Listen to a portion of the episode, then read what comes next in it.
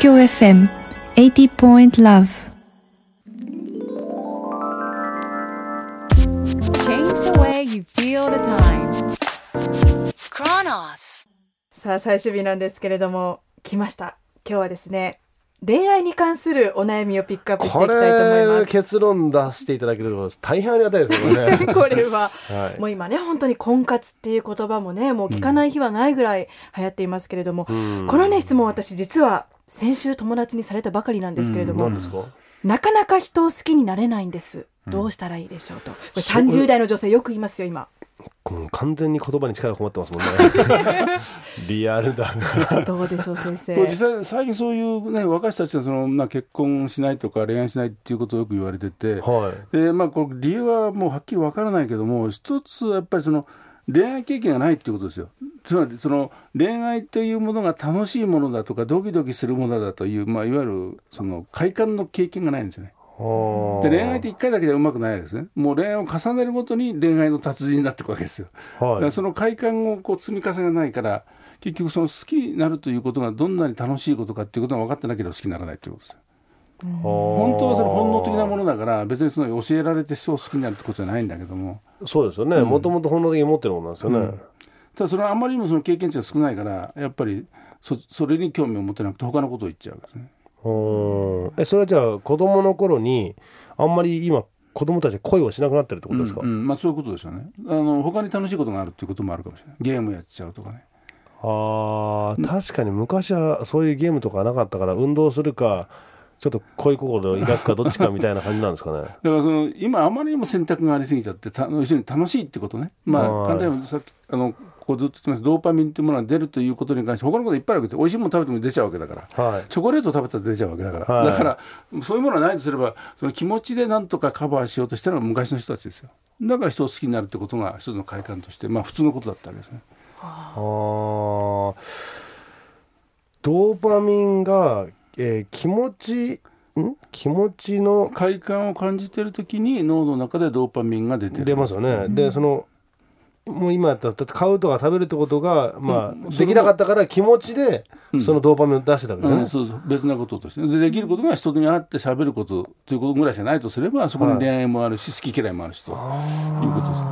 あとね女性もやっぱりその社会社会進出というのがね、あの激しくなってきて今どんどん30代40代でもこううん。仕事に楽しさを見出している人がたくさんいる中で、やっぱり恋愛よりも仕事の方が楽しいって思う方も結構増えてるんじゃないですか？そういうそういうことでしょうね。だから恋愛と仕事の両立というのは非常に難しいしストレスフルですよね。それをこなすのはなかなか大変。でこれはここでも言ってます。そのセロトニンの量がやっぱこれ影響してきちゃってやっぱりセロトニンが少なくなるとやっぱりそのリスクを好まなくなってしまうんで声もしなくなっちゃうんですね。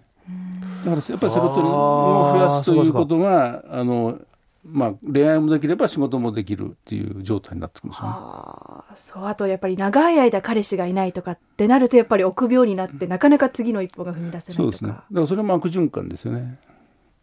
なるほどね。だから一回やっぱりその恋愛っていうのは、まあ、あのなんていうかルルールがない世界だから本当はね。もう何でもありな世界なんだけども、はい。だからそれだけリスクが高いわけ実際はね。はいはいはい。だからそのリスクを好まないこう状況になってくると恋愛もしなくなっちゃうということですねリスクが少ない少リスクを少なくかんしようとすると恋愛しなくなるってことですね。そうですね。これってやっぱりじゃあ今の時代っていうものも関係してまあ、るんですすごく大きく影響してると思いますねこの時代背景がね。だから逆に不況で何にもなければ恋愛するかもしれない。やることがないからそうですよね。楽しいことがないから、はい。お金がないし美味しいものも食べないので、はい。何か見にも行けない。じゃあ恋愛しようかみたいな。まあ脳でそういう切り替えが起きるわけですよ、そしてちょっと今の話と通ずるところもあるかと思うんですが、はい。異性と打ち解けて話ができないという方のねお悩みも多くいただいています、何か解決方法はありますか？ということなんですけこれれども。はですねあの、まあ、共感力という言葉があるんですね。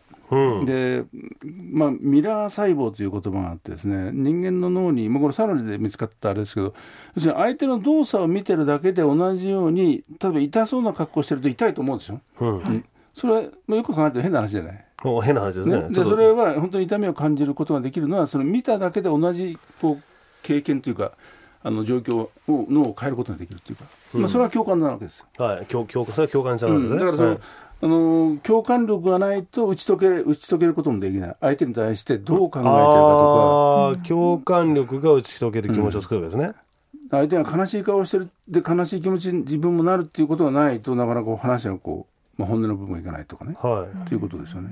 だからこれはもうあの表情を読み取る能力だとか例えばその映画の場面をいっぱい見るとかね。はいはい。あのラブシーンというかもうこの 会話のシーンを見て、うん。顔の動きとその感情の動きを勉強する、まあ、そういうとこから入っていかなきゃダメですよね。あやっぱさやっぱさっき言ってたこととやっぱ同じになるんですか、うんやっぱ相手のこう表情とか目とかからそのいろんなことを読み取るようにするってことですか、あとの打ち解ける一つの一番簡単なのはジョークですよやっぱり。笑わせることによって相手の緊張を取るわけだからでジョークの重要なのはやっぱりその笑わせることによって相手が緊張感が取れて普通に喋れるようになると。はいはい。だからやっぱり自分の決めのジョークを持つのがいいですね。決めのジョークを一つ考えてこれとを言えば相手がねあはい。の笑うと、これはね喧嘩した時もいいんですよ。男女喧嘩した時に一発これを持ってるとそこがそこが突破口で解決できる。何か鉄板のジョークを一つ考えておくあ先生のなんか鉄板のジョークはあるんですか、えっ、とねこれ世界一短い推理小説ってのがあるんですよ。ーはえーあのお前が犯人だそうだ俺が犯人だっていう。いはい。この世界一一番短いあの推理小説っていう。そんなお前がねお前がそうだ俺が犯人だ。ってそれが一番いいですか。それこれはまあ一つのね。あーそう皆さんもこれぜひね使ってください。だから芸人がモテるんですね。そうそうそうそう。は確かに。いなるほどうねん。確かこの緊張感を取るっていうのが相手の緊張感を取る。うん。緊張があるあった後にリラックスするんですよ。ずーっとダラダラしてないんですよ。そうですよね。笑いもねわ実際こう調べてみると笑ってる時は緊張してるんですよ。笑った後にリラックスする。だから笑わせてその後こうリラックス、副交感神経がなってリラックスするんですね。この緊張とリラックスっていうコンビネーションはすごくいいものなんですか？これはいいものというか必要なんですね。だからずーっとダラダラリラックスでもダメだしずっと緊張でもダメ、だから緊張の後にゆるゆるくするとこう非常にリラックスが高くなるんですね。その交互に訪れは訪れるほどどんどんどんどん落ちてくるわけですね。そうですね。だからずだからこう一方だけに寄っちゃうと非常にこう、まあ、逆にストレスフルになっちゃってよくないわけですからおー。じゃあクロノスも緊張とジョーク緊張のジョークのこの連発でだからずっとダラダラしてるともうだ聞いてもはい 緊張感ないからそれで緊張のあるこう場面っていうかがあってまたリラックスしていくと。じゃあ僕はニュースの時は思いっきり真面目にやって、えー、細野監督の思いっきり打ち解けて、あのものジョークを飛ばせばいいわけですね。まあ緩急が大切でですね滑ったらどうするんですか？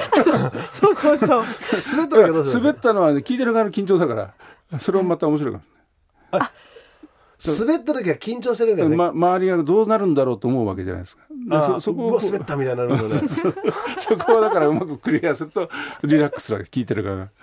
あ滑ったところだけに緊張なわけですね、うん。あこれ滑るんじゃないかってよくお笑い芸人の見てるとそれはこっちで緊張してるってことですね それでまた笑わせればこう究極のこう抑揚ってことですよね。そうです。だから抑揚をつけるってのは本当にまあ人間の脳はどうしても同じ刺激だと飽きちゃうんですよ。はいこれがもう一つの脳の基本的な仕組みだから。はいだから同じことをやっちゃいけない。常に変えていかなきゃいけないと。はいだから強い刺激、弱い刺激、強い刺激、弱い。まあそういうふうにこうやることによって、はい脳をこう刺激を維持していくってことでしょうね。どんどんどんどんこう脳を鍛えていくことになるってことですねまあそういうことですね。はあすげえな。そしてラストにですね究極の一問を持ってきました。はい。いいですか先生、はい。モテません。モテる方法はありますか？これはですというねこね、れ。これあるんですか？これは、まあ私、半分私の持論みたいになっちゃうけども、はい。これは懲りないことです。え懲りないこと？懲りないこと？要するに振られても諦めない。で、あとは非常にこう、まめにな人ですよね。だから、まめで懲りない連中は必ず成功してくる。これは、よりね、その人人生成功者の秘訣なんですよ。モテることと全く同じだと思う。だから、あきもう振られても振られてもなおかつまたどんどんどんどんこう次の人に挑戦していくという意欲をあ同じ人じゃなくて違う人に挑戦するうんんですか、だからすあの同じ人でもいいですよ。はいあんまりストーカーみたいになっちゃうけども、確かに挑戦するという気持ちを忘れずに気持ちがやっぱりしすごく必要です。で逆にある意味でその懲りない人ね、これは逆に物忘れの上手なのなんですよ。だから普通は懲りちゃうわけですよ。一回失敗してもう嫌だなってネガティブなことになってね。も物忘れが上手な脳なんだ。だから失敗したことをうまく忘れていくっていうのも一つの手なんですね、うん、だから物忘れっていうか物忘れの上手な人は恋愛上手なんですよ。失敗をあんまりこう深く考えないから。いだてを受け受けたと自分で思わなければまた次のこうね挑戦というか恋愛ができると。でそれはだから実業家も全く同じですよ。いくら会社失敗してももう一回新しい会社作っていく、はい。でどこかで成功する人たちだから。はいはい。じゃあ要するに成功したように見えるんですけど実はいっぱい失敗してるってことですか？そうだから僕ら見えるのは成功した部分しか見えないから成功したね。ね。だから、はい。彼はもうせあの失敗の後に最後に成功してる人たちだから。あ最後に成功してる。なるほどね。そこに来るまでいろんなことを繰り返して。で最終的にねでも成功すればそれ問題ないですよね。そうですね。だから恋愛ものモテないなんていうことはねやっぱりねそのまだ修行が足りないっていうかね 失敗が足りない。先生に言わせると。失敗が足りないわけですね。まだまだだということですかね。はあ。でも例えばですよ。例えばあのかっこいい人とかは潜在的にも外見がいい人は潜在的にモテるじゃないですか、もうすでに、うん。それそれはね残念なのはしょうがないの。これは生物学的に、はい。その対照的な顔だとかバランスがいい顔を好んでしまうのそれはあのシンメトリーの顔がやっぱり一番いいんですか？それはあの要するに、まあ、子孫健康で子孫をたくさん残すという脳の、まあ、一つの大きな命令があるわけです、はい。男女ともにね。はい。だから女性は背の高い男性を絶対選ぶんですよ。それは背の高い方が健康な子供を作れる可能性が高いと読むわけですよはいはいはい。その部分はどうしようもない。本能だから。本能ですよね。ただこう社会的なことって今変わってきちゃってるから金を持ってる人のがいいとか肩書きがある方がいいとかそういう見方を今するわけでしょ。はい。らそれは自分の努力でカバーできるわけだから、うん。ら見てくれるだけじゃなくて、うん。他の部分でカバーできればそれは持てるようになるわけです。うん。でも例えば見てくれるところでもこうなんか変える方法とかあるんですか？例えば背がちっちゃいとかね例えば、ええ。だから今言った方法の逆で言うと、そのなんか左右アシンメトリーの顔とか、えそれはなんかこうなんとかする方法ってあるえ、それは整形的っていう意味であいればやいやいやいやいやあのなんかなんかそのなんていうかその行動でカバーできるところってあるんですか、うん。いやそれは持ち物でしょ多分。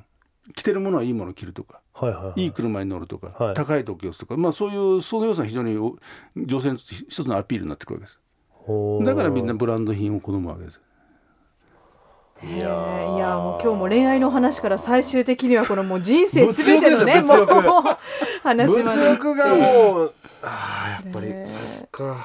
本当だからすべて脳ってこうつながってるんですね、本当いろいろだからなことに。人間の行動考えもう全てがまあ脳の中で起きてるわけだから、まあ、脳を知るというのはすごく重要ですよね。そういう意味ではね。いやーもう今日この1時間で僕はものすごい成長しましたねこれ。やった本当なんか本当もう最終的にして最強の武器って脳は言うというふうにね先週も1週間お伝えしてきましたけどまさにその通りだなと思いました、はい。はい、本当にありがとうございました。先生どうもありがとうございました。ありがとうございました。今後とも末永くよろしくお願いします